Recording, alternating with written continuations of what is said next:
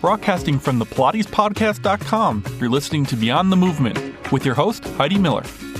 Hello, and thank you for joining me with Beyond the Movement, the Pilates podcast. I'm your host, Heidi Miller. Today marks our 13th episode, and today's episode, we're going to be talking about the man behind the method, Joseph Pilates, and his history. We're also going to be answering some questions that I received over email, and I really appreciate those emails that I've been receiving, and I look forward to listening to more of you. The history that I'm going to be giving you, I learned while I was in school at the Pilates Center in Boulder. If you're interested, you can go to their website, which I will have on the web on the show notes, and you can check out a more detailed version of the history. Joseph Pilates was born near a small town in Dusseldorf, Germany in 1880. His mother was a naturopath and his dad was a world class gymnast.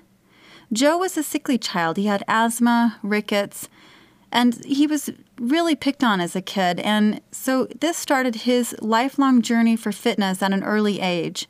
He was studying Eastern and Western types of exercise, such as yoga, Zen, Roman, and German regimens. By the age of 14, he had built his body up so much that by the time by this time he was used as a model for anatomy charts. Joe was also very interested in other forms of exercise. He was a boxer, a gymnast, he did skiing, diving. And there's two versions of how he ended up in England. In 1912, the version is that he went there as a boxer, and in 1914, the version is that he went there as a um, circus act. Him and his brother did a Greek statue act. In 1914, World War I had broken out, and Joe had been recruited to be part of an internment camp.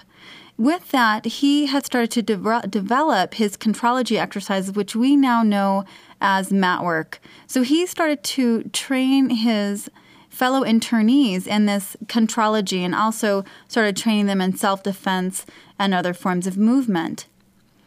He was then moved to another internment camp, the Isle of Man, and here he was thought of as, as somewhat of a nurse. And so he was rehabilitating other um, internees uh, who were bedridden. They were um, really sick, and so he started to, to use the bed springs for their uh, limbs and started devising some exercises based on his contrology work. And this started his mind thinking about the use of equipment with the Pilates method. In 1925, Joe didn't really like the um, the direction that Germany was taken, so he decided to move to the United States. On his way over to the United States, he had met his wife Clara, and Clara was a kindergarten teacher. She was suffering from um, arthritis. So on the way over to America, he was helping her with some of the of the contrology exercises. So in in once they moved to America, they moved to New York. And they opened up a um, Pilates studio at 939 8th Avenue. And this Pilates studio was in, in real close proximity to um, the dancers of New York. So, this is how um, Pilates became really intertwined with, with the dancing world.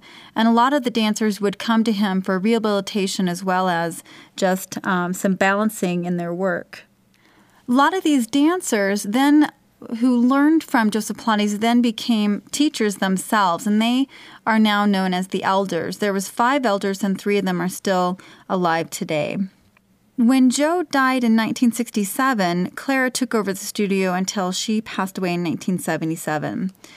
They believe that Joe died from complications due to smoke inhalation when they had a fire in the studio.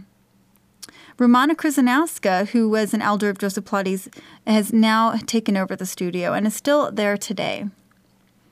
So that's the, the down and dirty version of the history of Joseph Pilates. And again, if you want to get um, a little bit more detailed information on that, you can go to the website at the Pilates Center in Boulder. And again, I will have that on the web notes. The second part of the show, I would like to address some emails that were sent to me and answer some questions for you. The first one is from Zavi in Barcelona, Spain. And she says, I find that it is very easy to find a therapist in any field, but very difficult to find one that can be taken as a master.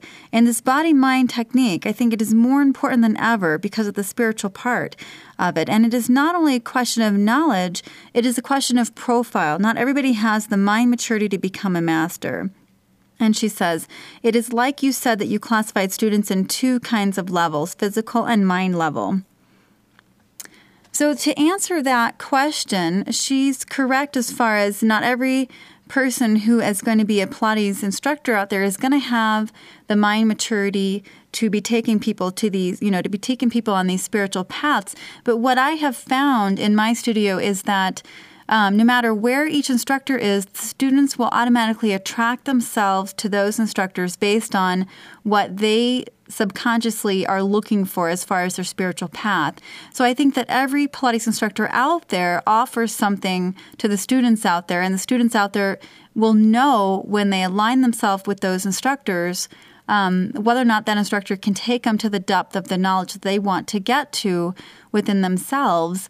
And so once you, as a student, have achieved the level that you want to achieve with that instructor, you will automatically seek out another instructor. And I really do believe in in the law of attraction in the sense that um, as Pilates instructors, we will attract the kind of clients that um, really want to work with us. And some some students will come in and they won't align with us. They won't agree with our technique, but you know, that's why there's you know, you can have a network of multiple instructors that you work with within the studio and even outside of the studio. Just the other day, I had a um, student who um, had worked with another instructor who really liked him as an instructor and but she didn't know where he was. Well, I did know where he relocated to, and because I knew that she really liked this person. I knew she was aligned with him.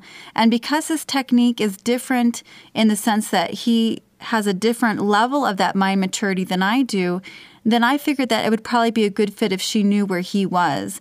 And I, I uh, told her that she could be, she'd be more than welcome to come to my studio. But if she really wanted to know where this person was, I gave her the address. And that wasn't, you know, I wasn't going to gain anything out of it. But what I was gaining was the knowledge that that was probably the right fit for her and that, you know, she was going to get the proper instruction on the Pilates method. So that's kind of my answer to that question is that based on that level of physical mind versus mind, uh, you know, body mind level, you know, each person will then attract themselves to the teachers that give them what they're looking for. And if you're new to Pilates, I think that the quest of knowledge will start to awaken within you, and you'll know if you have gone to the level you can with your instructor and when you need to move on to find somebody who can bring you to deeper levels. So I hope that answers the question for Zavi in Barcelona, Spain. And again, I thank you uh, for writing in. The second question that I have is from Bill in Alaska, and his topic that he'd like for me to address is how Pilates can or should optimally be fit in with one's regular fitness program, cardio, strength, flexibility. And he says that Pilates is his flexibility and core strength.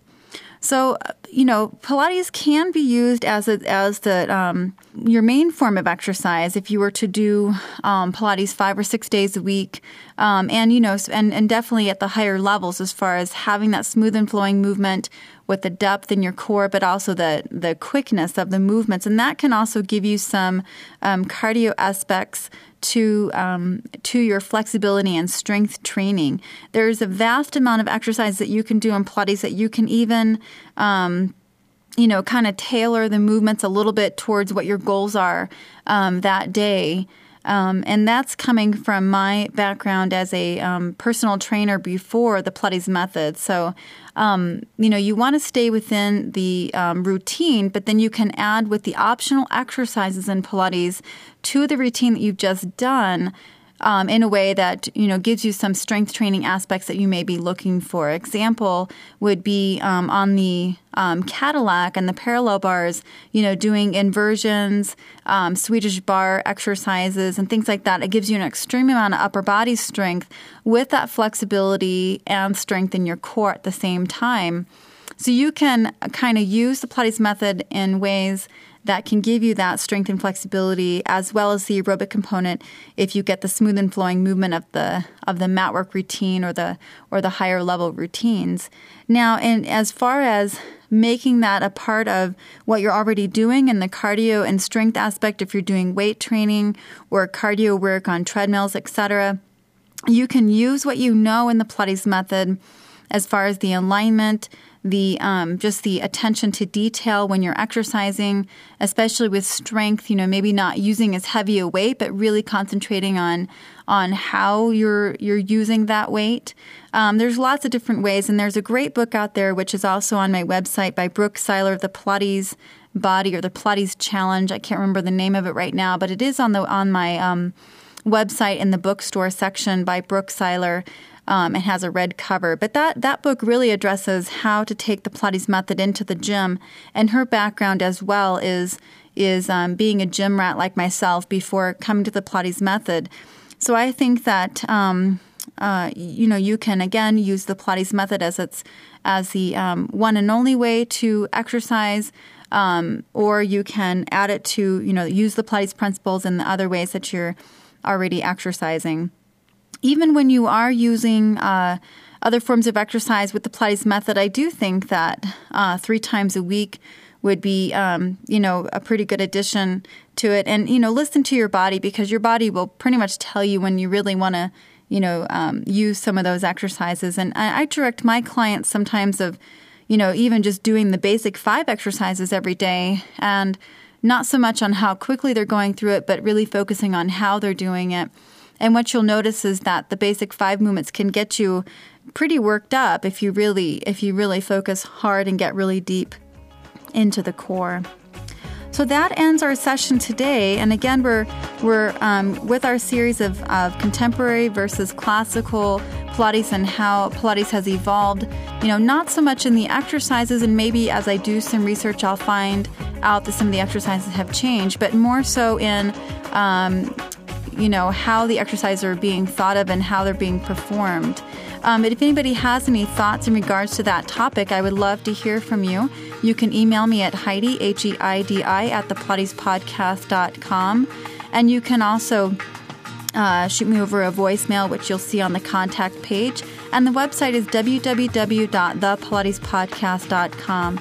If you're new to Beyond the Movement, there, the episodes are archived, so please feel free to um, check out the other episodes and ask any questions in regards to that. Also, don't forget to check out the forum um, on the website so we can get some more interaction there. Thank you for tuning in, and I'll look forward to talking with you next time. I'm your host, Heidi Miller.